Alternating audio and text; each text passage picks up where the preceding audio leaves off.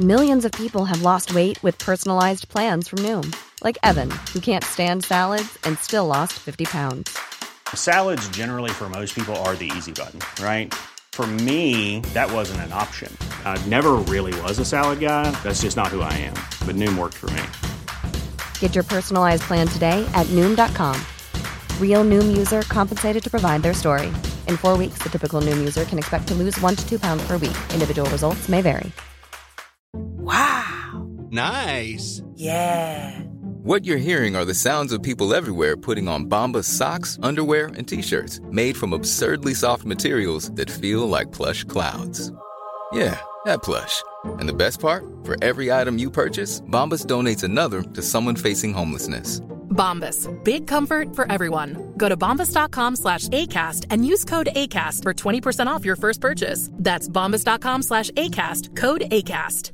This is Paige, the co-host of Giggly Squad, and I want to tell you about a company that I've been loving, Olive and June. Olive and June gives you everything that you need for a salon quality manicure in one box. And if you break it down, it really comes out to $2 a manicure, which is absolutely insane. It's also so easy to get salon worthy nails at home with Olive and June. The difference between how your nails used to look when you did them yourself and now with the Manny system is a complete game changer. The best thing about Olive and June too is it's a quick dry, dries in about one minute, lasts for five days, and full coverage in up to one to two coats. Visit oliveandjune.com slash perfect Manny 20 for 20% off your first system. That's oliveandjune.com slash perfect Manny 20 for 20% off your first system.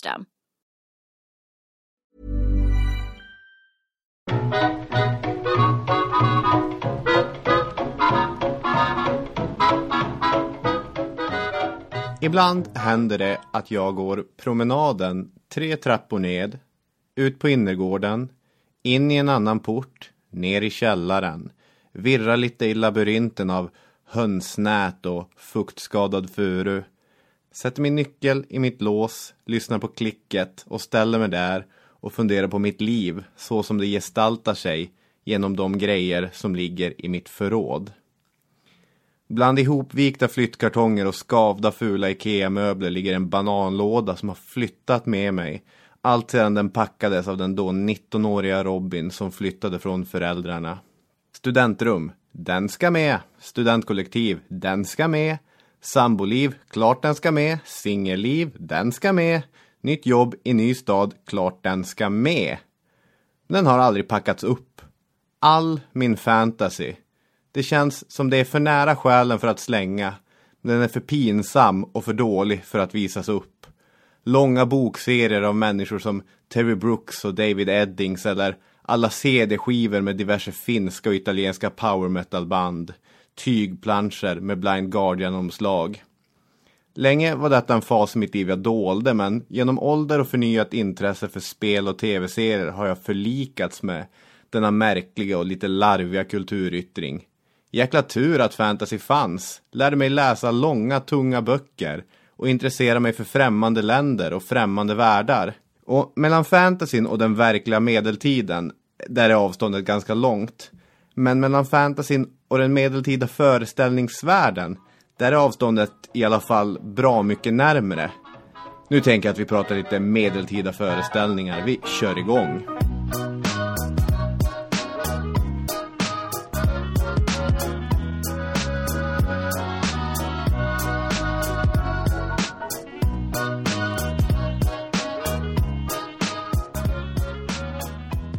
Välkomna till eh, ett nytt avsnitt av Historiepodden och det kommer handla om eh, massa djur idag.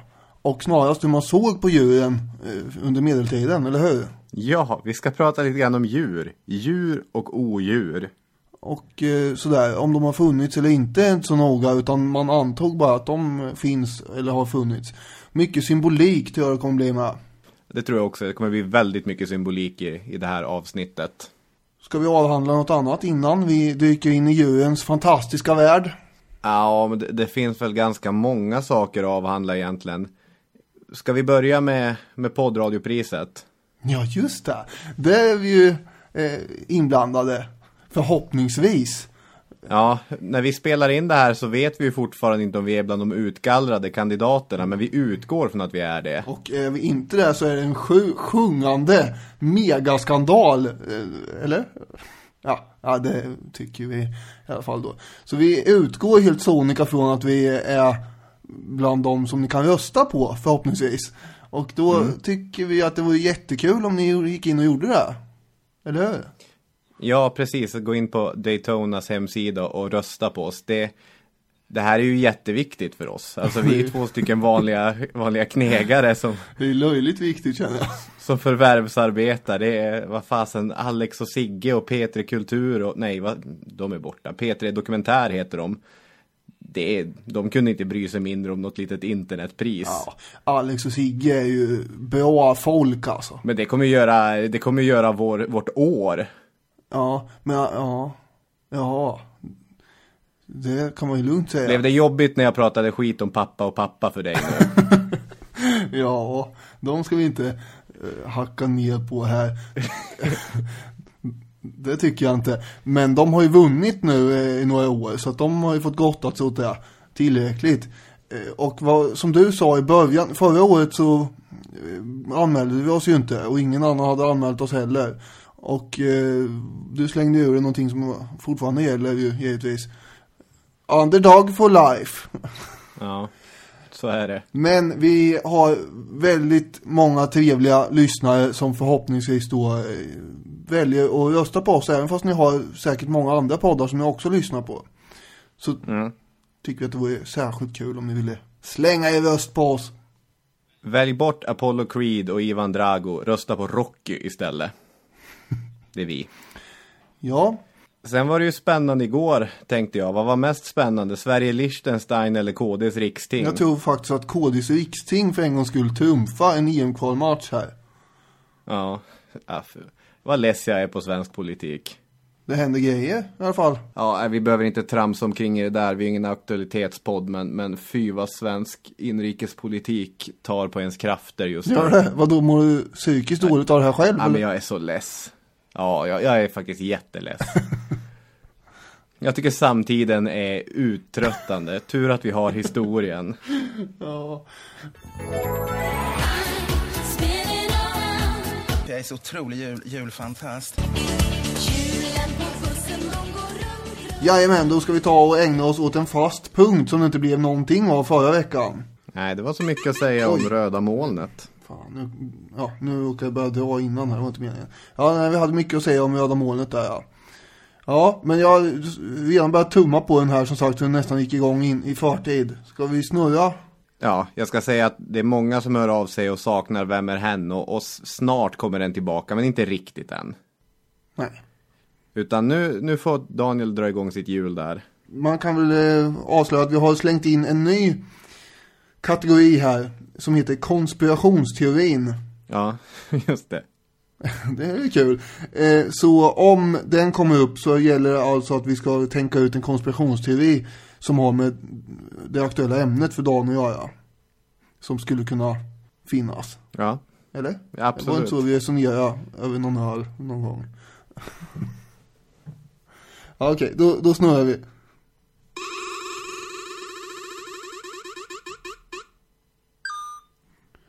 Skippa mordet. Den kan vi ju. Den kan Alltså vi. det är det är slumpen som avgör. Det finns en del roliga grejer som inte har kommit upp överhuvudtaget. Men det är som det är i denna tombola-liknande tävling, eller vad man ska säga.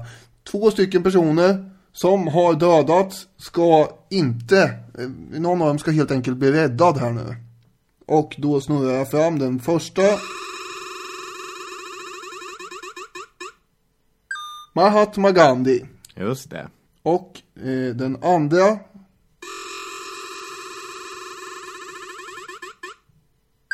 John Lennon. Ja, okej. Två män igen. Ja, det är, det är verkligen männen som dominerar hittills i hjulet. Får väl säga att bland kändismorden så dominerar männen också, så det är svårt att Ja. fylla på med kvinnor i den. Indira Gandhi skulle man i och för sig kunna ha. Ehm, ja, Finns ju men vad känner du? Ja. Vad hade haft störst eh, effekt om ja John Lennon. Det hade varit spännande ändå om han hade fortsatt, fortsatt leva, eller? Min känsla för bägge de här två personerna är att det hade inte gjort så mycket från eller till historien därför att deras Nej. största insatser var redan gjorda.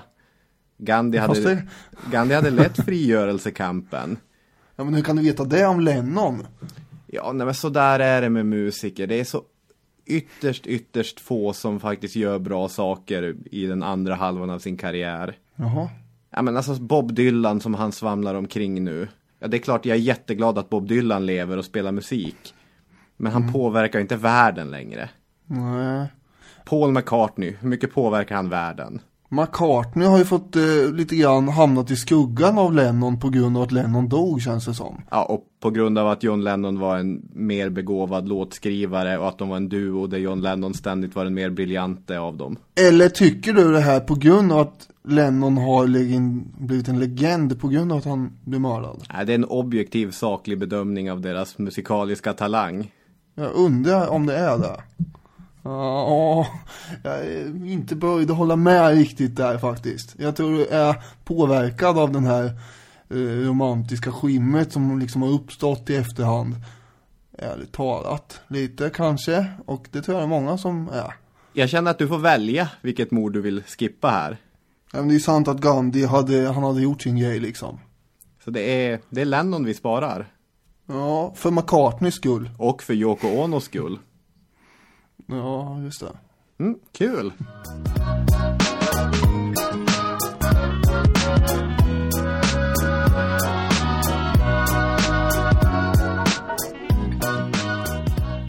Vi ska ta oss in på avsnittets innehåll och det här avsnittet gör vi som våra andra avsnitt tillsammans med vår samarbetspartner Radio Play. Ni kan lyssna på oss på deras hemsida, i deras app och på en mängd andra sätt. Och som du sa, nu blir det djur. Nu blir det djur här. Hur gör djur medeltiden edition? Hur, jo, hur gjorde djur? Ja, och hur gjorde de på medeltiden allra helst? Som du var inne på där i början, att i en medeltida djurbok, ett bestiarium, där på, på samma sida så kan du hitta information om en skata och om en satyr. Och det är ju förvirrande för oss eftersom vi lever i en värld som präglas av naturvetenskap och där man ska kunna observera och klassificera olika djur. Det var inte riktigt lika viktigt under medeltiden. Man måste verkligen kränga in och ut på sig själv för att ha en hyfsad chans att förstå medeltidens människor. För även om vi lever i samma värld som dem så är det ju inte samma värld. Jag tänkte att man kan börja med att slå fast att det här avsnittet i stor utsträckning kommer handla om den lärda medeltiden. Kyrkofäder som har skrivit böcker och bibeln och liknande. Det är inte så mycket folklig kultur som kommer komma till uttryck här. Om inte du sitter på några guldklimpar. Nej, jag vet inte, jag tror inte det. Nej, så att det blir ju vad som den skrivkunniga eliten fann värdigt att sätta på papper. Eh, Men jag tycker att ett hjälpsamt sätt att försöka tränga in i medeltiden är genom det här begreppet vertikalitet. Man kan tänka sig att vi lever i, i, i mångt och mycket i en horisontell eh, värld där menar, du sitter i Stockholm och till öster om dig har du Tallinn och till väster om dig så har du, ja, Norge kanske. Det funkar ju så. Och du kan resa fram och tillbaka och titta på de här ställena. Men att en medeltida värld i större utsträckning präglas av eh, en vertikalitet, alltså högst upp har du himlen och längst ner har du helvetet. Bernard av Clairvaux, han var en av medeltidens stora religiösa tänkare. Dels var han den abbot som godkände tempelherreorden.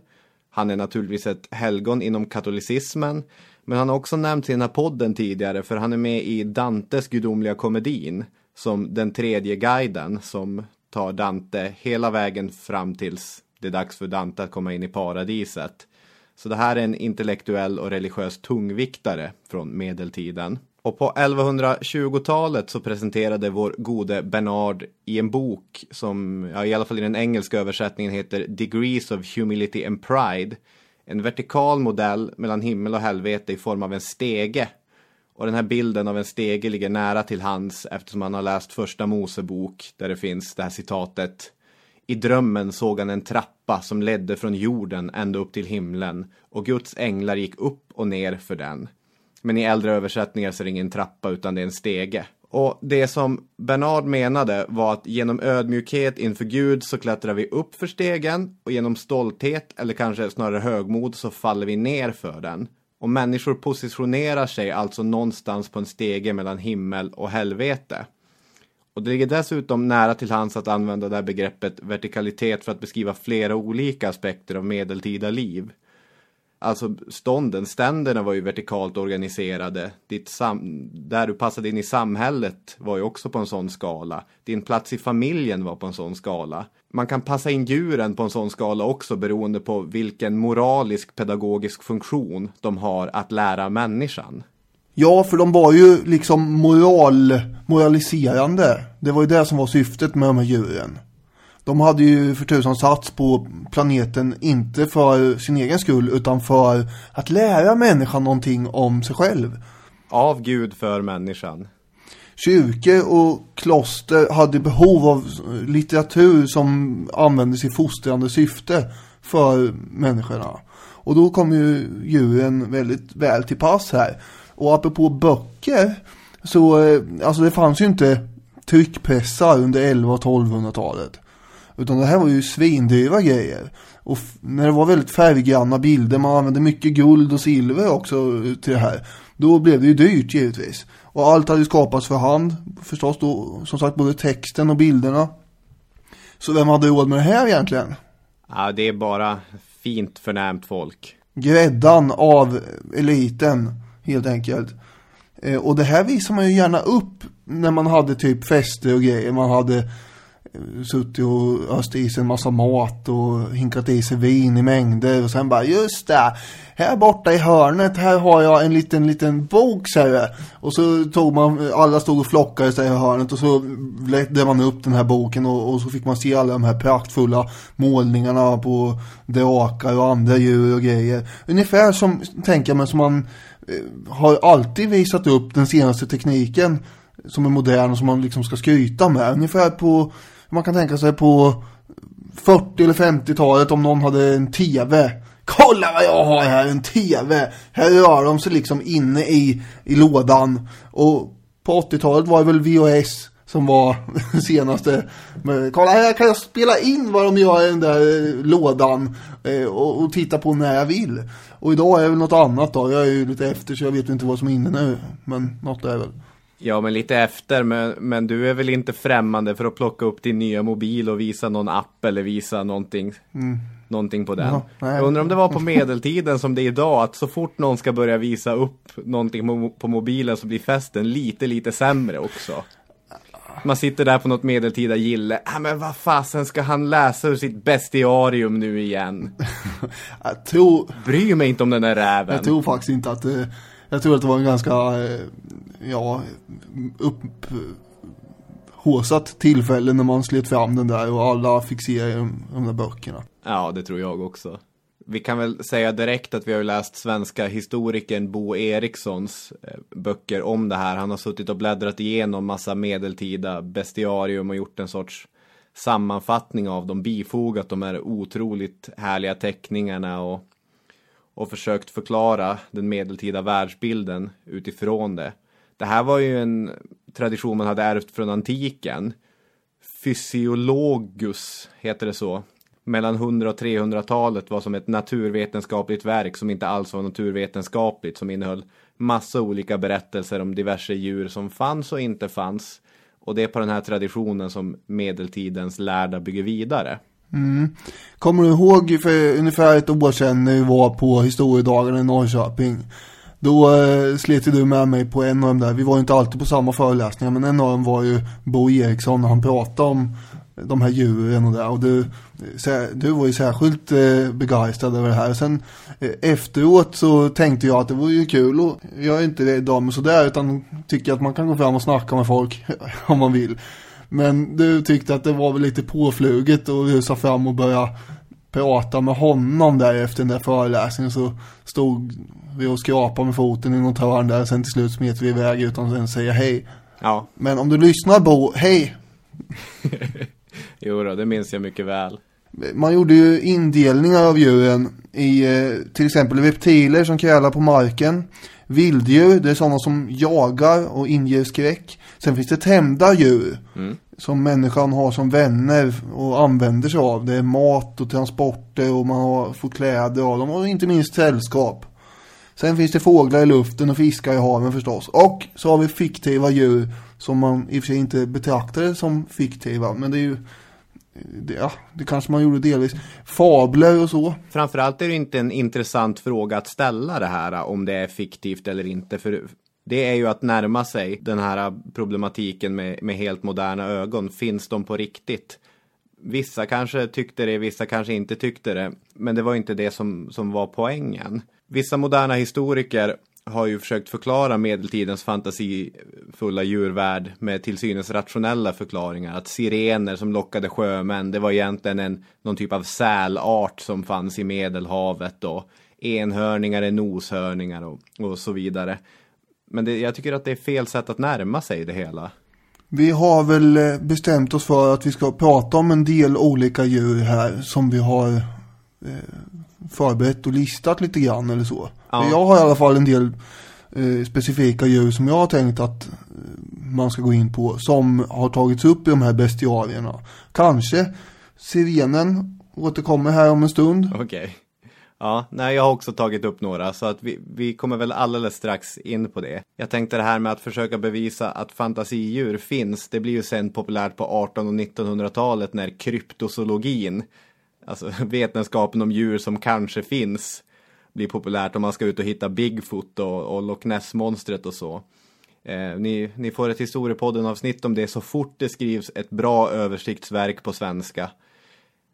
Vill ni betala mig för att skriva det översiktsverket? Hör av er, Robin Olofsson på Twitter eller Danne Hermansson på Twitter. Jag vet inte om det är hans grej men Jag tänkte att det, det är väl snarare du som får ägna dig åt känner jag. ja. Men det är mycket spännande men jag tror inte att det är min avdelning. I de här olika bestiarierna också så får vi ofta veta geografiska placeringar vart de här djuren kan återfinnas. Indien, Etiopien och så vidare. Hur är, är det tänkt då att vi ska åka till Etiopien och försöka hitta en sphinx eller någonting? Ja, Det är det. där finns de. Ja. Och en medeltida munk som sitter och skriver har en bra förståelse för vad Etiopien är och inte är. Ja, Nej, det, det är li... Du raljerar ju såklart. Det, Jaha, ja. det, Etiopien eller Indien betyder ju långt bort i stan. Det betyder ju Tjotahejti. Det betyder Ja. inte här, utan någon annanstans. Vart som helst. dit läsaren ändå aldrig kommer komma antagligen. Nej. Ni kan åka till Crazy Banana County och där kan ni titta på de här märkliga djuren. Så det är långt bort och det är främmande och det är absolut ingen precis geografisk angivelse.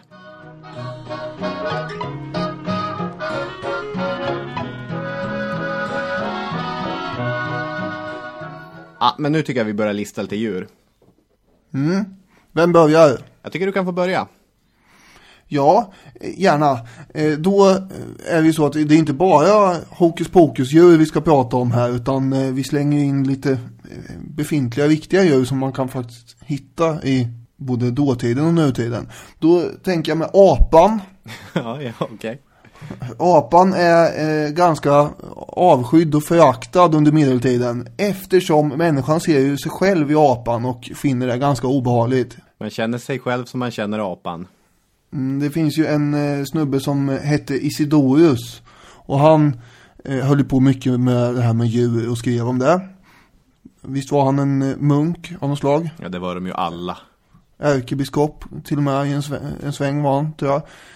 Och eh, han gör en indelning av apor efter utseende, vilket inte var helt vanligt på den tiden, utan man gick utifrån det latinska namnet oftast, istället gjorde indelningar så. Men här föregick han ju Linné, eftersom han gjorde indelningar efter hur de här olika aporna såg ut. Och eh, apan hade ju ganska dåligt rykte, inte för att den var farlig, utan för att den som sagt påminner om människan och påminner om människans sexualitet. Och det här var ju komplett livsfarligt tyckte kyrkan.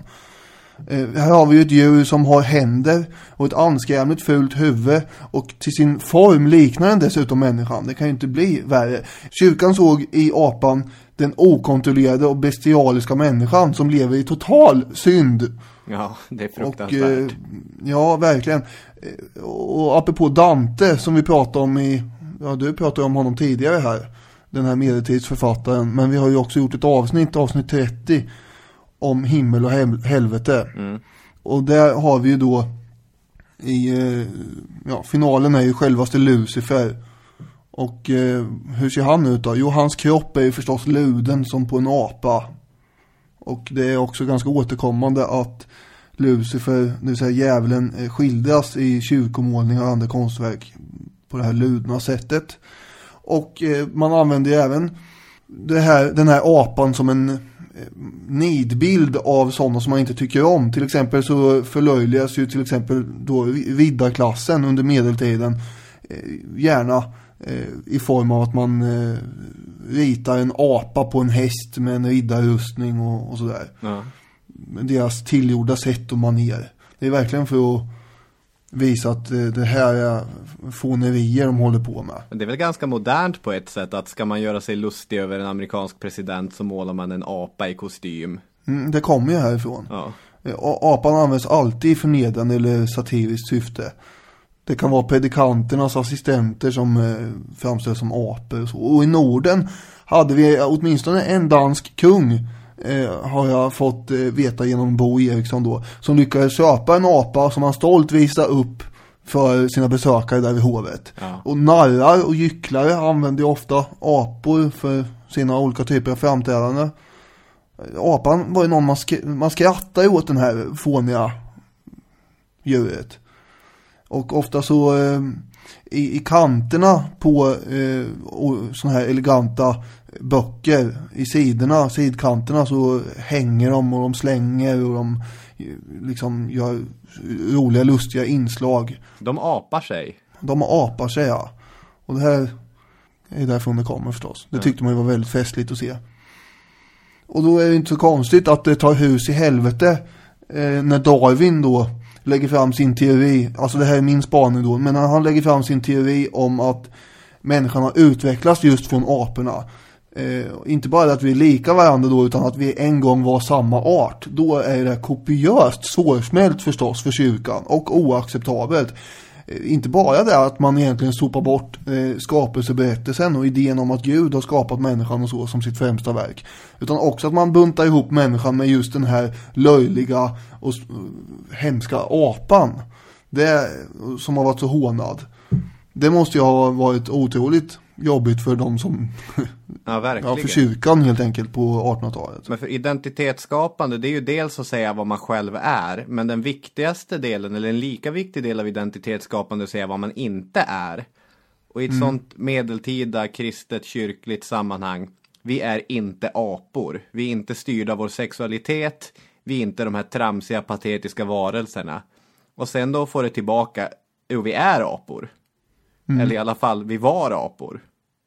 Ja det är ju hårresande. Ja, det är ett tufft piller att svälja. Och då återkommer ju förstås de här nidbilderna där Darwin har en apkropp och sådana där saker.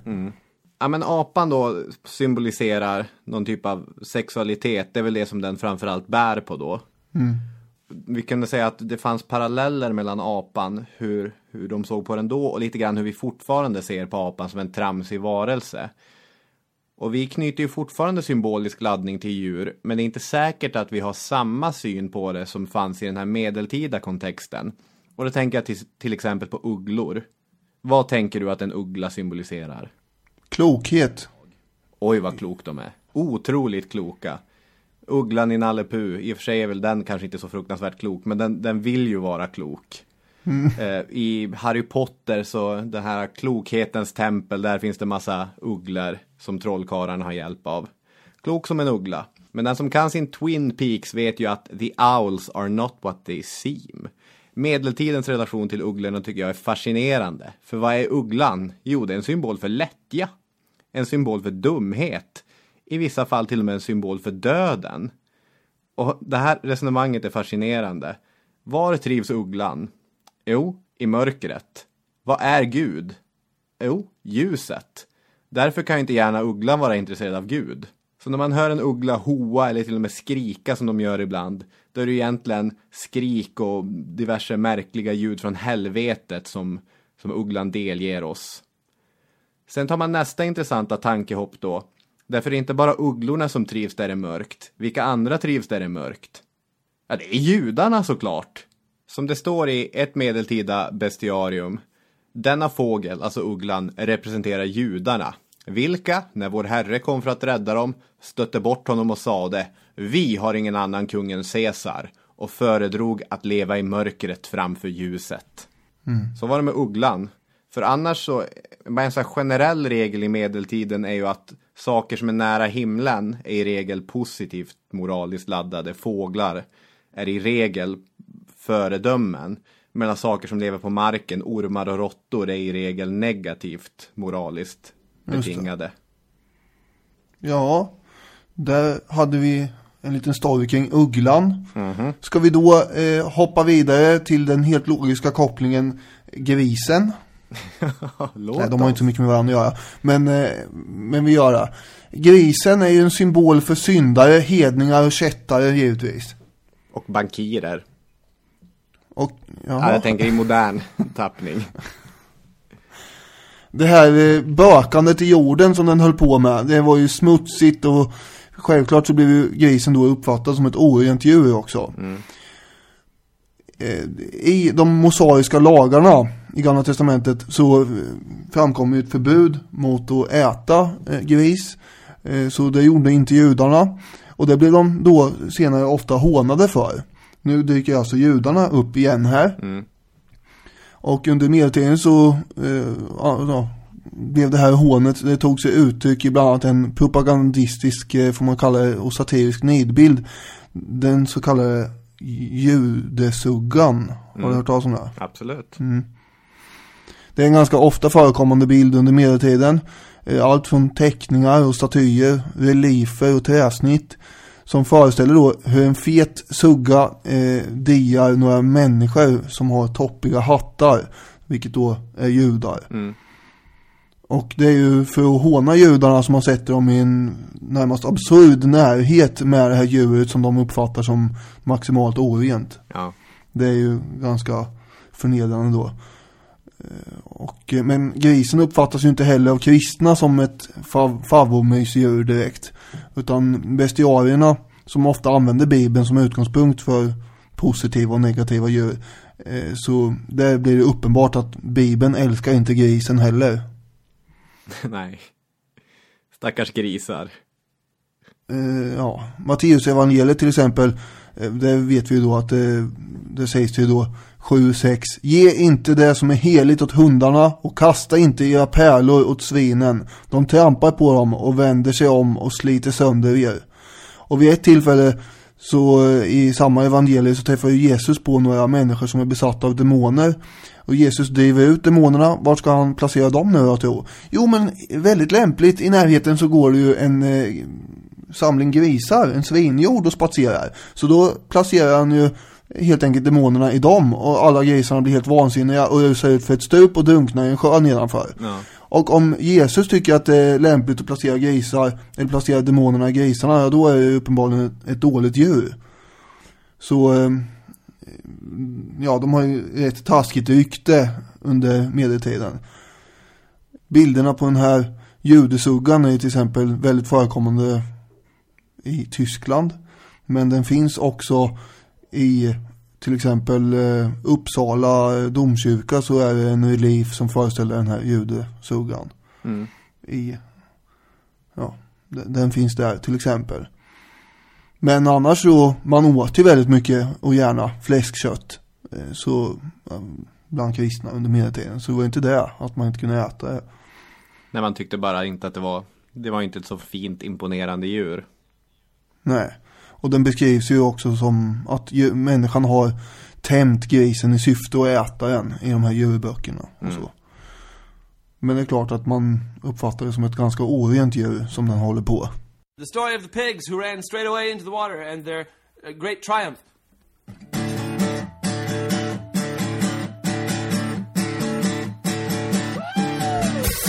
You're gonna send me back to where I came from. Please don't send me back to where I Sen har vi elefanten också. Vi hoppar friskt här mellan de olika djuren. De har inte jättemycket med varandra att göra alltid. Elefanten var en smula mindre vanligt förekommande än grisen i det medeltida Europa. Men det är ett positivt djur. Och eh, den uppfattas som det både i kinesisk och indisk kultur också så får den positiva egenskaper. Den är klok och stark och har ett oerhört bra minne, det vet man ju. Det är inte i djungelboken som Översta Hatian glömmer aldrig något. Är det en, en myt som jag går omkring och bär på? Men är det inte så att elefanter har väldigt bra minne? Inte en aning, men det är nog kanske så faktiskt. Jag vet inte. Det är svårt att mäta kanske. Hör av dig, hashtag histpodd. Ja. Hur som helst så är det ett godhjärtat djur. Och eh, just därför så får den, eh, eh, ja den blir en självklar fiende till draken som är den största ondskan på jorden. Ja. Dessutom så elefantparet uppfattar man ju som eh, och påstås det i de här djurböckerna parar sig bara en gång och syftet är ju att föröka sig. Sen fick det liksom räcka efter en gång. Det var bra. Nu, nu ska vi inte hålla på och ägna oss åt det här mer. Nu har vi fått eh, lilla, vad heter Hatis eh, son? If you thought the only way to get a more defined jawline with natural looking results was through surgery, think again. Juvederm Volux XC is a non surgical injectable gel filler that improves moderate to severe loss of jawline definition and can help you achieve natural looking results with little downtime. Even better, this improved definition lasts up to one year with optimal treatment. No maintenance required. Improve jawline definition for a smooth, sculpted look with Juvederm Volux XC. For important safety information and to find a licensed specialist, visit juvederm.com. That's J U V E D E R M.com. Not for people with severe allergic reactions, allergies to lidocaine, or the proteins used in Juvederm. Common side effects include injection site redness, swelling, pain, tenderness, firmness, lumps, bumps, bruising, discoloration, or itching. There's a risk of unintentional injection into a blood vessel, which can cause vision abnormalities, blindness, stroke, temporary scabs, or scarring. Talk to a licensed specialist to find out if it's right for you. Imagine the softest sheets you've ever felt. Now imagine them getting even softer over time. That's what you'll feel with Bowl and Branch's organic cotton sheets. In a recent customer survey, 96% replied that Bowl and Branch sheets get softer with every wash. Start getting your best night's sleep in these sheets that get softer and softer for years to come. Try their sheets with a 30-night guarantee. Plus, get 15% off your first order at bowlandbranch.com. Code BUTTERY. Exclusions apply. See site for details. Millions of people have lost weight with personalized plans from Noom, like Evan, who can't stand salads and still lost 50 pounds. Salads, generally, for most people, are the easy button, right? For me, that wasn't an option. I never really was a salad guy. That's just not who I am. But Noom worked for me. Get your personalized plan today at Noom.com. Real Noom user compensated to provide their story. In four weeks, the typical Noom user can expect to lose one to two pounds per week. Individual results may vary. Det vet jag Ingen inte. Jag kommer inte ihåg. Nej. Till skillnad från de här äckliga aporna som håller på och kopulerar hela tiden. Ja, sånt ägnar sig inte de kyska elefanterna åt. Och just därför så uppfattas ju elefanten eh, som en perfekt symbol för det ideala äktenskapet mellan man och kvinna. Eh, Och det här stora djuret var även behjälpligt i krig, beskrivs det ofta, eftersom eh, man tar mycket inspiration i de här bestiarierna som djurböckerna kallas från antika källor. Eh, och eh, då har vi många exempel på eh, hur elefanter förekommer i krig. Både Pyrrhus, den grekiske fältherren, och Hannibal och, och sådär. Det, det finns ju mycket elefanter i antik krigföring. Och eh, även eh, i de här medeltida bilderna så visas ju elefanterna eh, med torn på ryggen och pilbågsskyttar som sitter i de där tornen och sådär. Så elefanten är behjälplig i sådana sammanhang. Och ibland så tog man ju elefanter faktiskt till Europa där de, under medeltiden där de väckte väldigt stor förundran och, och beundran. Till exempel Karl den store som visar upp en elefant vid sitt hov. Många tallriksstora ögon eh, skapade antagligen.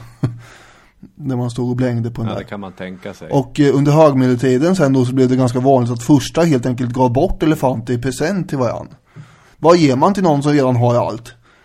Jo men en liten elefant, eller en stor elefant kanske. Till exempel Ludvig den nionde som tänkte att han skulle slå på stort och eh, ge en elefant till den brittiske kungen Henrik den tredje. Det var en sensationell nyhet när den här elefanten damp in i England förstås då.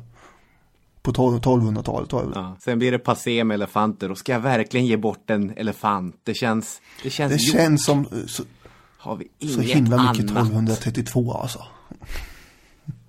Ja, jag går på systemet och köper en vinflaska. Det uppskattas alltid. Det gör det ju. Eh, En eh, sägen som gick runt ganska mycket var en eh, berättelsen om hur en stor elefant lutar sig mot en halvt genomsågad trädstam. Och när den gör det förstås så brakar ju trädet ihop och elefanten ramlar omkull. Och så springer fram 12 andra elefantkompisar och försöker desperat lyfta upp den här elefanten. Och det är väl mycket trumpetande i snablarna och högljutt tjutande. Eh, men de lyckas inte. Och eh, den ligger där och sprattlar. Men då kommer en mindre elefant och lyckas ensam få upp den här stora bjässen. Det är en symbolik i det här eftersom eh, den stora elefanten symboliserar den mosaiska lagen som inte kunde rädda människorna från synd. Och de tolv eh, då profeterna misslyckas också. Men så kommer den lilla elefanten som självklart symboliserar Jesus som ensam kunde rädda människan genom att lyfta upp lagen till sin rätta nivå. Så på det sättet är det då moraliserande kring det hela. Dessutom hade man en eh, föreställning om, eh, eftersom elefanter inte har knäveck, så om de ramlar så kunde de aldrig resa på sig igen. Och jag vet inte, det, det är väl inte sant? Nej, det låter Nej, som en idiot sant. här. Men det, jag känner på mig att det, det kan ju inte stämma. Vi, vi avfärdar medeltida naturvetenskap Ja. till höger och vänster här. De hade fel om elefanter. Idioter. Nej, det är inte så lätt Nej. att veta. Verkligen inte. Men, så att det betyder att vi placerar elefanten ändå på, på den positiva sidan av stegen från himmel till helvete. Ja, det måste man göra eftersom den, den eh, har en positiv aura omkring sig.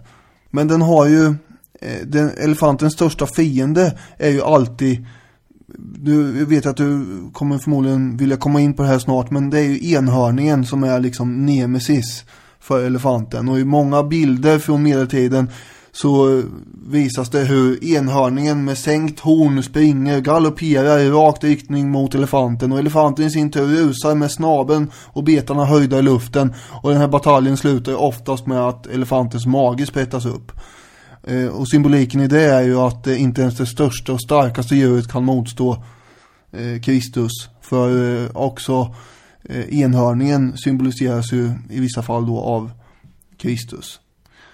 Och det är lite förvirrande då eftersom elefanten oftast uppfattas som god. Men i de här berättelserna då så får den snarast visa på att inte ens den största skapelsen kan motstå Jesus. Det är ju förvirrande medeltiden det här. För kontexten avgör ju vad de olika sakerna ska symbolisera. Och vi kommer alldeles strax in på enhörningen och det är ju verkligen ett sådant exempel. I regel är det positiva konnotationer men det kan betyda lite olika saker i olika sammanhang. Annars, om vi ska hamna på den negativa sidan av djurvärlden, då är det absolut, absolut hybriderna som är de allra värsta. För hybriderna är monster. När ett monster skapas så är det en blandvarelse som uppstår. Det är ett monsters inneboende egenskap eller kvalitet. Att det går över gränser. Gränser mellan olika arter som vi kommer se. Eller gränser mellan liv och död som Frankensteins monster. Eller gränser mellan man och kvinna skulle många av medeltidens lärda mena. Hyenan till exempel var ju en hybrid eftersom den var både man och kvinna. Det skulle vi kanske inte hålla med om idag. Nej, det finns väl både manliga och kvinnliga hyener, antar jag. Ja, men de menade att hyener var tvåkönade. Och när ett sånt här monster, en sån här hybrid skapas så är det i regel den fauna som finns runt omkring en som används. I egyptisk mytologi har vi ett flertal krokodilvarelser men väldigt få isbjörnsgudar. I det sumeriska Gilgamesh-eposet så finns det blandvarelser som utgår från skorpioner men sällan kängurur. Ni fattar. Medeltid, medeltida författare, fast i det här vertikala tankesättet, de var också väldigt förtjust i, i någon typ av märklig släktforskning, alltså att utröna varifrån monstret kom. Då skulle man ju göra det här på biblisk väg, så allra oftast blev det Cain som var den ansvarige här. ni vet Adam och Evas son som slog ihjäl sin broder. Ibland så kom man också fram till att det var Ham, en av Noas söner, som var den skyldige till att den här hemska blandvarelsen hade uppstått. Mm. Och vi kan lista medeltida monster som alla känner till från kulturen tills solen går ner. Men jag tänkte ge ett tydligt exempel på en hybrid innan vi kommer in på enhörningen. Vi tänker oss ett lejons kropp, en skorpions svans, en människas ansikte med tomma gråblå ögon, ett gap med tre rader av vassa tänder. Vad är detta för satans varelse? Jo, det är ju mantikoran. Det är antagligen en persisk varelse till början. Men den finns beskriven i en mängd av medeltidens bestiarium, bland annat ett fantastiskt verk från 1200-talet, Rochester bestiariet. Och eftersom den äter allt, bara vill ont och en sån satans mix mellan alla tänkbara delar så måste det vara en symbol för det absolut värsta. Djävulen. Själv har jag fått för mig det här. Jag har försökt googla på det, men jag hittar ingenting. Men jag har fått för mig att jag vet att om man har en sjukdom eller en åkomma som innebär att man har DNA i sig som inte kommer från en själv. Att det kallas mantikorism. Men det kan inte stämma eftersom jag får noll Google-träffar på det. Men mantikoran är som en sorts symbol för blandvarelser. Jag har aldrig hört talas om det här, så mig kan du inte få någon hjälp av heller. Det finns också i, i diverse, eller i något av de här äh, skjuta, skjuta tv-spelen, Medal of Honor eller någonting, så finns det en DNA-bomb som man skickar på sina fiender så att deras DNA blir helt uppmixtrad och den kallas The Manticore. Så att det finns sådana kopplingar mellan Manticore och, och DNA-mix. Såg du Dark Angel när det gick på TV4 för kanske 15 år sedan? Nej. Det var Jessica Albas genombrott. Hon var en så här klon, en supersoldat som hade, ja, dels hade hon high-DNA som var jättestark och behövde aldrig sova. Mm -hmm. Sen så hade ju den här serieskaparen då tänkt till att hur ska vi sälja in det här mot unga pojkar? Ja, det ska vi ha Jessica Alba i huvudrollen, men sen skulle hon ha katt-DNA också så att hon hon löpte ju, hon hann ju in hit och så ibland så gick hon omkring och var väldigt, väldigt sexuellt upphetsad. Mm -hmm. Och, och, hon var en sån hybrid då. Och det här projektet som hade skapat henne i serien hette Project Manticore. Mm, det är klart. Så att Manticore är en symbol för sådana gränsöverskridande varelser. Och det är en väldigt tydlig symbol, i alla fall i medeltiden, för djävulen. Men sen finns det ju mer diffusa symboler och då kan vi komma in på enhörningen. Är näbbdjuret en hybrid? En riktig hybrid? Nej, det kan man väl inte gärna påstå. Ja, men det är ju det är anknäbb och bäversvans och utterkropp. Det är ju helt sinnessjukt hur kunde det djuret skapas. Det måste ju vara Satan som har ett finger med i spel. Ja, det får stå för dig. Jag tycker de är väldigt gulliga. Nej, jag vet inte. Men alltså det är ju det är ju en väldigt eh, konstigt djur i alla fall. Det är ju en hybrid. Det är ju en riktig hybrid känns det som. Eller? Ja, men det är ju inte så att det finns bäver-DNA och ank-DNA i, en, i ett näbbdjur. Det kan det väl inte göra? Nej, men den ser ju ut, om man bara tittar ut. Nej, men om man tittar utifrån så är det ju... Äh, jag vet inte. Det är förbannat konstigt i alla fall. Ja, det, det är förbannat konstigt. Jag är helt med på det. Ja, skitsamma. Vi går vidare och eh, in på enhörningen då, eller? Mm, precis. För det här är ju också egentligen en hybrid. Det är en häst med ett lejons svans och ett vridet horn i pannan. Svingammalt och nästan unisont förekommande i alla kulturer. Man kan hitta det i Babylonien på 3000-talet före vår tideräkning, senare i Egypten, senare i Assyrien, senare i Persien, senare i Israel, i Japan och i Kina, hela vägen in i europisk, europisk, europeisk medeltid. Mm, och det är ju medeltiden vi befinner oss i just nu och synen på djuren då.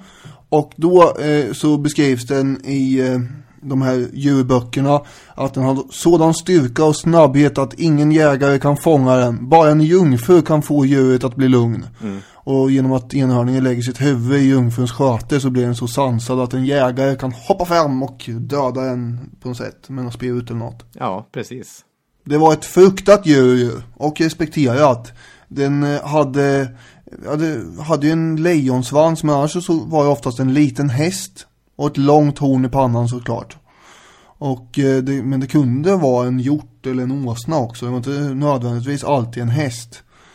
Och det, det är ganska mycket begreppsförvirring med, i, i samband med den här enhörningen nu. Ja. Eftersom man har översatt texter från grekiska och latin fram och tillbaka. Och ibland kallas den för noshörning, vilket den even, ja, eventuellt kan härstamma från nu. Och ibland kallas den för enhörning. Men eh, den omnämns ju i Bibeln. Och därför så har den ju förstås funnits då, ansåg ju medeltida författare. Det är det som är begreppsförvirringen, att på hebreiska reem, i moderna översättningar har det blivit vildoxe. Men i den latinska översättningen som gick via den grekiska så var det eh, unicornis, enhörning. Så att den, i den latinska bibeln fanns det enhörningar och det är ju så mycket bevis man någonsin behövs för att någonting är, är faktiskt verkligt. Mm. Eh, Men frågan var om den var god eller ond som symbol. Det, det var lite olika bud på. Om man säger så. Beroende på vilken eh, kyrkofäder det är som pratar om det och, och, och sådär. Men de här bestiarierna som vi ägnar oss åt nu, det vill säga djurböckerna återigen. De tolkar ju enhörningen som en symbol för Kristus oftast. Mm. Antingen Kristus eller trons renhet och styrka. Mm.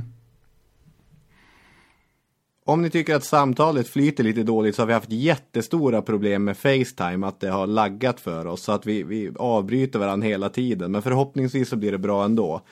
Det finns en berättelse i en av de här äldsta bestiarierna om en orm som har förgiftat ett vattenhål och inget djur kan dricka. Men se, då kommer en en- enhörning dit, sticker ner sitt horn i ytan, ritar ett kors, vattnet blir drickbart igen. Och då är det trons renhet och styrka. Men sen kan det symbolisera Kristus eftersom när enhörningen ligger där med huvudet i jungfruns sköte, då är det lite grann som Jesus som ligger med huvudet i, i Marias famn och bara väntar på döden. På samma sätt som den här enhörningen väntar på att bli stucken av jägaren. Och enhörningar finns ju överallt omkring oss idag med det är gosedjur och klistermärken och det är på tv, barnprogram, de springer omkring och finns överallt. De är väldigt populära och de var väldigt kända på medeltiden. Alla kände i princip till att enhörningar fanns. Och det är ju från de här bestiarierna som, och riddarromanerna för den här delen med, som eh, det sprids mer och mer och eh, som det gör att det fortfarande finns kvar idag. Man kan väl säga att enhörningens existens idag vilar på de här medeltida böckerna. Ja. Marco Polo, han menade ju att han hade sett enhörningar på sina resor. Självklart. Har vi några fler blanddjur? Ja, vi har ju ett eh, blanddjur som eh, låter som en siren. Och det kallas också för siren. Och det är ju ett farligt havsdjur förstås. Eh, som från naveln uppåt däremot ser ganska angenäm ut. När, Närmare bestämt som en fager jungfru. Men eh, ner till oftast som en fisk. På bilder så framställs ju sirenen som en eh, eh, ja, hälften kvinna och hälften fisk. Men i skrifter så är det ofta då hälften kvinna och hälften fågel eh, undertill. Och eh, vad håller den här sirenen på med och pysslar med? Jo, den förtrollar förstås eh, passerande sjömän som blir helt till sig och kastar sig över bord eh, och drunknar i vattnet. Det är ju en hel del faror ute på havet när man ska ge sig iväg och ha vinkat hej då till frugan liksom. Det är stormar och pirater och allt möjligt som kan hända. Men de här kvinnliga havsmonstren är ju nästan värst av allt. Som lurar hedliga sjömän eh, och ja, drar ner dem i fördärvet helt enkelt. Ja. Det här var ju inte bara i de här bestiarierna som det här förekom utan det var ju i folkliga traditioner överhuvudtaget och sirener fanns, så var det bara. Man stöter på dem i den antika mytologin till att börja med egentligen. Grekerna, de eh, paddlade paddlar omkring en hel del på havet. Och det de var mest rädda för av allt då var ju förstås att drunkna. Och då gick det ju myter om att eh, sjömän somnade och fartygen gick på grund. Och det här eh, beror ju på att sirenerna då har sjungit så fantastiskt vackert. Eh, och, och då har man antingen blivit helt till sig som man hoppat över bord som sagt eller att man har somnat. Och när man väl har gjort det, oavsett vad det är, så kommer de här sirenerna och sliter männen i tur och sen kalasar de fullständigt på köttet eh, ända in till benen och äter upp dem helt enkelt. Och vi har ju Odysseus till exempel. Som låter sina män täppa för öronen med såna här, eh, inte vet jag, öronproppar eller något. Ja. Men han är ju lite sugen på att höra hur de eh, låter de här sirenerna ändå. Så själv binder han fast sig vid masten. Så han får höra den här fantastiska sången och ändå kan överleva. Det är ju Odysseus känner de flesta till. Ja. Man kanske inte behöver någon närmare förklaring. Men visst är det så också Eh. att, att när han, för han har ju sagt åt sina män att binda fast honom, men när han hör dem bara Nej, jag tar tillbaka det, släpp lös mig, släpp lös mig. Ja, men så blev det väl inte. Nej, men det kunde, de var förrädiska syrenerna. Och eh, självklart har ju en annan teolog kastats över det här då och eh, dragit slutsatsen att när man har läst det här att Odysseus finns det likheter mellan och eh, den tiden de själva befann sig i på medeltiden. Närmare bestämt då hur de kristna utsätts för alla tänkbara lockelser. Och sirenen var, blir ju därför en livsfarlig symbol och beskrivs nästan, ja, den beskrivs alltid som negativ. Och det var ju som sagt blandningen av människa och djur som var så skrämmande för medeltidsmänniskan. Och eftersom sirenen är då till hälften kvinna oftast. Sirenen är ju alltid en kvinna. Om den inte är en kvinna så är det som sagt en triton. Eh, men det blir ju, ja, förstås en koppling till sexualitet här igen. Och hur ska mannen uppträda mot kvinnan? Det blir en sexuell aspekt i att sirenen råkar vara en kvinna. Ja.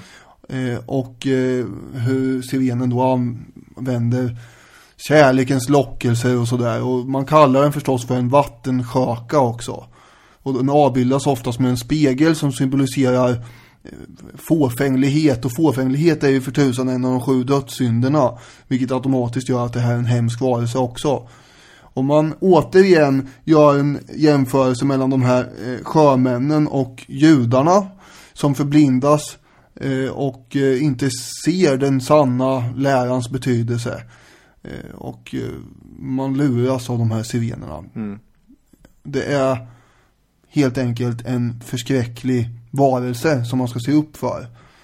Och man bör också vara på sin vakt mot kvinnor generellt sett då kanske som eh, försöker göra hemska lockelser åt något håll. Det, det är en sedelärande moralkaka i allt det här som vanligt. Ja, alla de här djuren ska ju använda sedelärande, så vi, vi håller ett, ett vaksamt öga på kvinnor även om de går på, på land och inte är fisk. Hälften fisk. Ja, det är väl något sånt man ska ha fram här. Mm, precis. Och ska vi med det gå in på avslutningsvis de slugaste, girigaste, farligaste, mest fruktansvärda av dem alla. Allt annat kommer blekna i jämförelse med dem. Drakarna.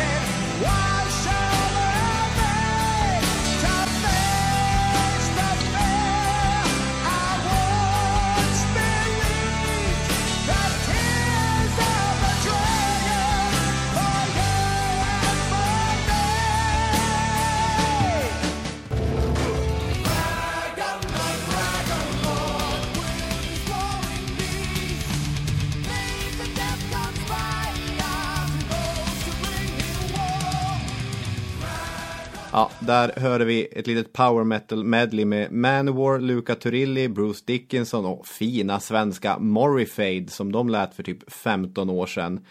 Det här är ju ett väldigt omsjunget, omskrivet, omhuldat, hatat och älskat djur, drakarna. Vad gör de då? Egentligen som är så spännande.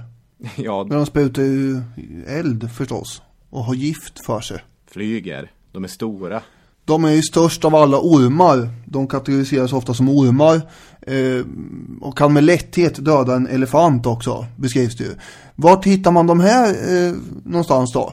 Jo, naturligtvis på avlägsna platser som typ Etiopien eller Indien där de har fötts fram i brinnande hetta. Ja. Och eh, de eh, befinner sig ofta kanske vid något kärr. Precis som i The Hobbit så bevakar de ju stora rikedomar. Och i hela världen i princip så finns de representerade i olika sagor och myter. Det är ju lite märkligt. Ja, de är ju unisont förekommande. Jag tänkte redogöra för lite olika teorier för det där. Men som du var inne på med, med Hobbit och med Tolkiens värld. Att i nästan alla riktiga fantasyepos så finns ju drakar. Sagan om ringen eller Game of Thrones eller vad ni nu vill. Men i regel har de redan upplevt sin storhetstid. Jag menar i Härskaring-trilogin finns ju knappt någon drake kvar och i The Hobbit så är det bara Smaug som ligger där och, och ruvar på sitt guldberg. Det är i Simarillion, den här historieboken, som vi får veta att en gång i tiden så fanns det stora starka drakar som krigade med, med alverna. Men varför är de så allmänt förekommande? Varför verkar det finnas i all mänsklig kultur? Det finns en massa olika förklaringsmodeller. En blickar bak mot dinosaurierna. Att minnet av de här enorma reptilerna har suttit längst in i människans DNA. Och att det är någon sorts nedärvt minne. Men det är inte speciellt troligt eftersom vi inte ens har apor på så långt tillbaka i, i vår historia. Nej, det kan vi väl avfärda känner jag. Ja, sen har den teorin bättrats på med att man, men när fossiler börjar hittas av primitiva människor, de här stora benen, då måste man skapa en förklaringsmodell till det. Och det är så drakarna kommer till. Det tror jag mer på. Ja. En annan förklaring då är primitiva människor har mött pytonormar och jättekrokodiler och har sådana möten genom muntlig tradering tillsammans bildat drakmyten. Mm. Eller den sista då, att det här tycker jag nästan är svårast att gripa överhuvudtaget. Det är att drakar, det finns i människans kollektiva undermedvetna. Eftersom vi som naturvarelse, som primitiv varelse, hela tiden har varit på flykt från olika rovdjur av olika typer.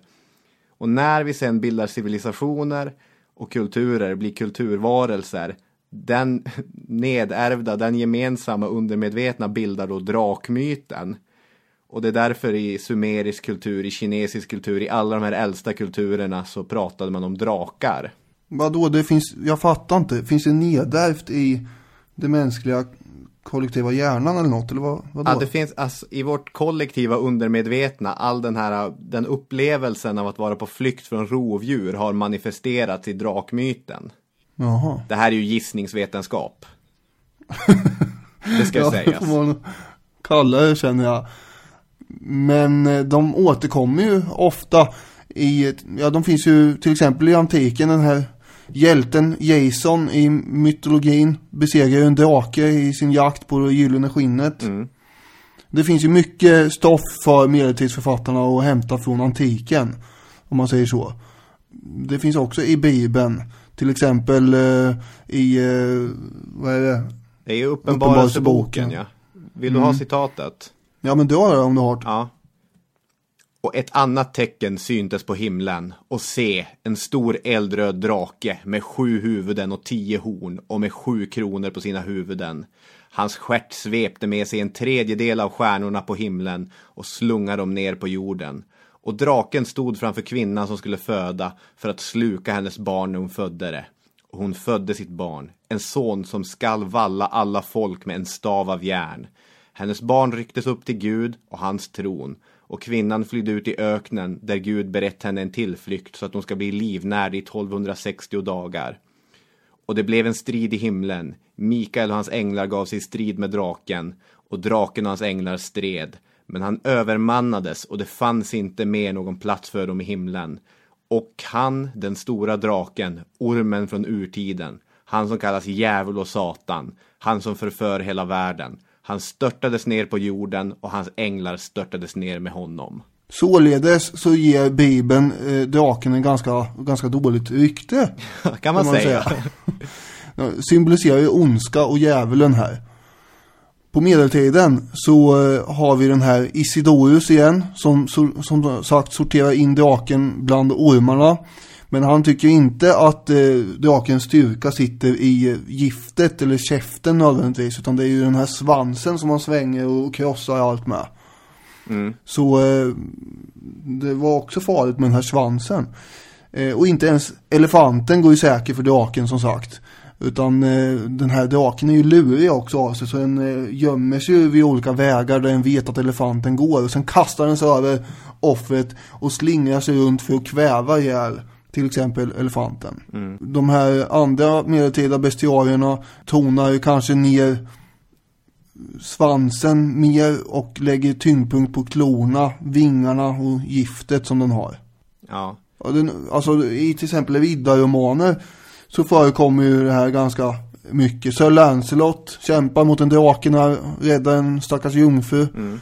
Tristan och Isolde, inte helt otippat så vinner ju Tristan prinsessans hjärta när han har ihjäl en drakliknande reptil. Ja, precis. I helgonlegenderna är det jättevanligt att man dräper en drake. Vi har ju Sankt Göran som är ute och spatserar, hittar en jungfru som är utsedd till att vara mänskligt offer för en drake. Det här Mm. tänker inte en god kristen som honom acceptera. Dräper draken. Jajamän, för alltid det finns drakar finns det också drakdödare. Det behövs en hjälte. Ja, det är ju det, det slut, eller det är det perfekta eh, målet för, för en hjälte är ju att få döda sin drake. Ska man bara lite kort, det här är ju ett verk som egentligen borde avhandla sitt eget, eget avsnitt, men man ska, ska man lite kort nämna Beowulf-kvädet. Det här eh, stora eposet från 700-800-talet någon gång. Danmark plågas av monstret Grendel, som är ett vattenlevande väsen som i alla fall delvis har drakattribut. Och till undsättning kommer den stora hjälten, urtypen av en hjälte, en riktig he karaktär Beowulf. Och han dödar Grendel. He-Man. He-Man. Ja, precis, eller Beowulf. Men det är inte färdigt där. Grendels mamma försöker ju hämnas, så Beowulf får döda även henne och då blir han Götarnas kung. Och han styr sitt land länge tills en drake kommer. Och den här striden mellan Beowulf och draken, det blir ju stridernas strid. Och i sviten av det här så kommer Beowulf bli av med, med sitt liv. Han är ju gammal, inte, inte i sin ungdoms fornstora dagar längre. Och det här tredje monstret det är en eldsprutande drake som har övergett sin håla eftersom en tjuv har stulit hans skatt. Det är ju precis som i Tolkien, får man säga, och The Hobbit. Och det finns så mycket att säga om Beowulf och de här monstren så vi kan omöjligt gå in på djupet i ett sånt viktigt verk. Men man kan ju ändå skjuta in, ja dels då att Grendel, det här första monstret är verkligen urtypen av ett monster och av en sån här hybrid. Därför han går över gränser, han till och med kallas ur, uttryckligen i texten en känd gränsströvare. Så att där går det att dra en rak linje mellan allt annat monströst som på ett eller annat sätt passerar gränserna. Och en annan rak linje mellan Beowulf och här, moderna berättelser är slutet på det eposet. För det, det är så här, citat. Nu kan landets folk vänta sig krig, då ute i världen konungens fall blir för franker och friser uppenbarat. Så att slutet på monstren och drakarna och den gode kungen, det är som en garant för att nu är det fredstiden är över, nu stundar det krig, inte mellan människa och monster utan mellan människa och människa någon typ av tanke där att nu går vi från det mytiska, nu går vi in i, i verkligheten, i the age of man och det kommer bli ännu sämre. Ja, det här låter ju mörkt och deppigt. Det finns ju en skillnad mellan Beowulf och andra medeltida berättelser om drakar och monster och till exempel Tolkien. Det är nämligen, jag menar The Hobbit handlar ju om Bilbo, men det är inte Bilbo som dödar draken. Nej. Det är ju Bard Bågmannen, den här starka, stora familjefadern som tar sitt ansvar och räddar sin by. En liten karaktär som kommer in i sista tredjedelen av romanen. Tolkien, han vet ju att hans hjälte är inte den typen av Beowulf he hjälte utan det är en slug, vänskaplig, smart äh, karaktär. Bilbo har andra kvaliteter än de medeltida hjältarna. Han är inte en Sankt Göran som dödar en drake eller en Beowulf som dödar tre monster eller en Sir Lancelot som dödar sin drake. Han är något annat. Och det är väl skönt att myter kan utvecklas i alla fall. Det får man väl säga. Jag har bara en sån här kort grej för att knyta ihop avsnittet. Har du något annat? Ja, nej, jag är tom. Du, vi har kokat torrt. Mm. ja ja, men drakarna de är fruktansvärda, de är onda, de är sluga, de är imponerande och de är märkligt tilltalande. Och märkligt tilltalande är ju såna här djur och odjur i största allmänhet. En kompis till mig köpte en bok om diverse mytologiska väsen för sina barn. Inte minst nordisk mytologi som vi inte alls har pratat om i det här avsnittet trots att det finns fullt med drakar och liknande även i, i asatron. Ja, alltså vikingaskeppens förare har ju en dra ett drakhuvud mm. längst fram till exempel. Till exempel ja. De här barnen då, de kallar den här boken om mytologi för läskiga boken. Och i ett samhälle med iPads, med kontinuerlig stimuli som bara proppar barns huvud fullt med endorfiner man klicka, klicka, klicka, klicka. Så ändå det bästa de vet är att få läsa ur läskiga boken. Mm -hmm. liksom sätta sig ner i soffan där och peka på drakar och ormar och, och allt vad det nu kan vara. Vad är det där? och tycka att det är lite spännande och fascinerande. Så att det är något djupt mänskligt det här som tusentals år efter att sumerer, perser, riddare, abbottar, allt vad det nu kan vara har suttit och tänkt och fascinerat och försökt passa in det här i en världsbild. Det finns ju någonting här som, som verkligen griper tag i en. Det kanske ligger i det där kollektiva undermedvetna ändå. Den teorin håller. Ja, kanske. Ska vi ta och avrunda avsnittet med att slå fast det, att eh, det gör det? Ja, det, är, nu, det här håller vetenskapligt. Absolut. Någon typ av löst snack som jag och du har haft. och väldigt många andra genom historien uppenbarligen. Ja, precis. Här är vi en del av en lång, lång linje. Vi är bara krusningar på ytan. Nu ger vi oss. Tack så jättemycket för att ni har lyssnat på eh, drakavsnittet, höll på att säga. Men djuravsnittet kontra medeltid. Ja, precis. Ha en eh, fantastisk vecka så eh, hörs vi om typ en vecka. Det gör vi. Hej med er. Ha det bra. Hej, hej.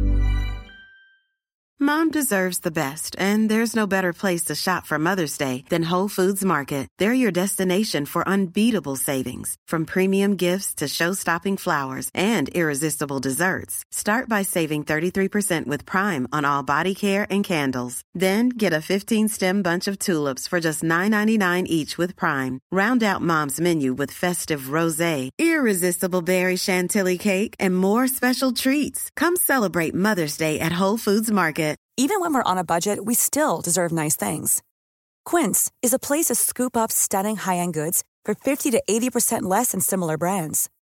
They have buttery soft cashmere sweaters starting at $50, luxurious Italian leather bags, and so much more. Plus, Quince only works with factories that use safe, ethical, and responsible manufacturing. Get the high-end goods you'll love without the high price tag with Quince.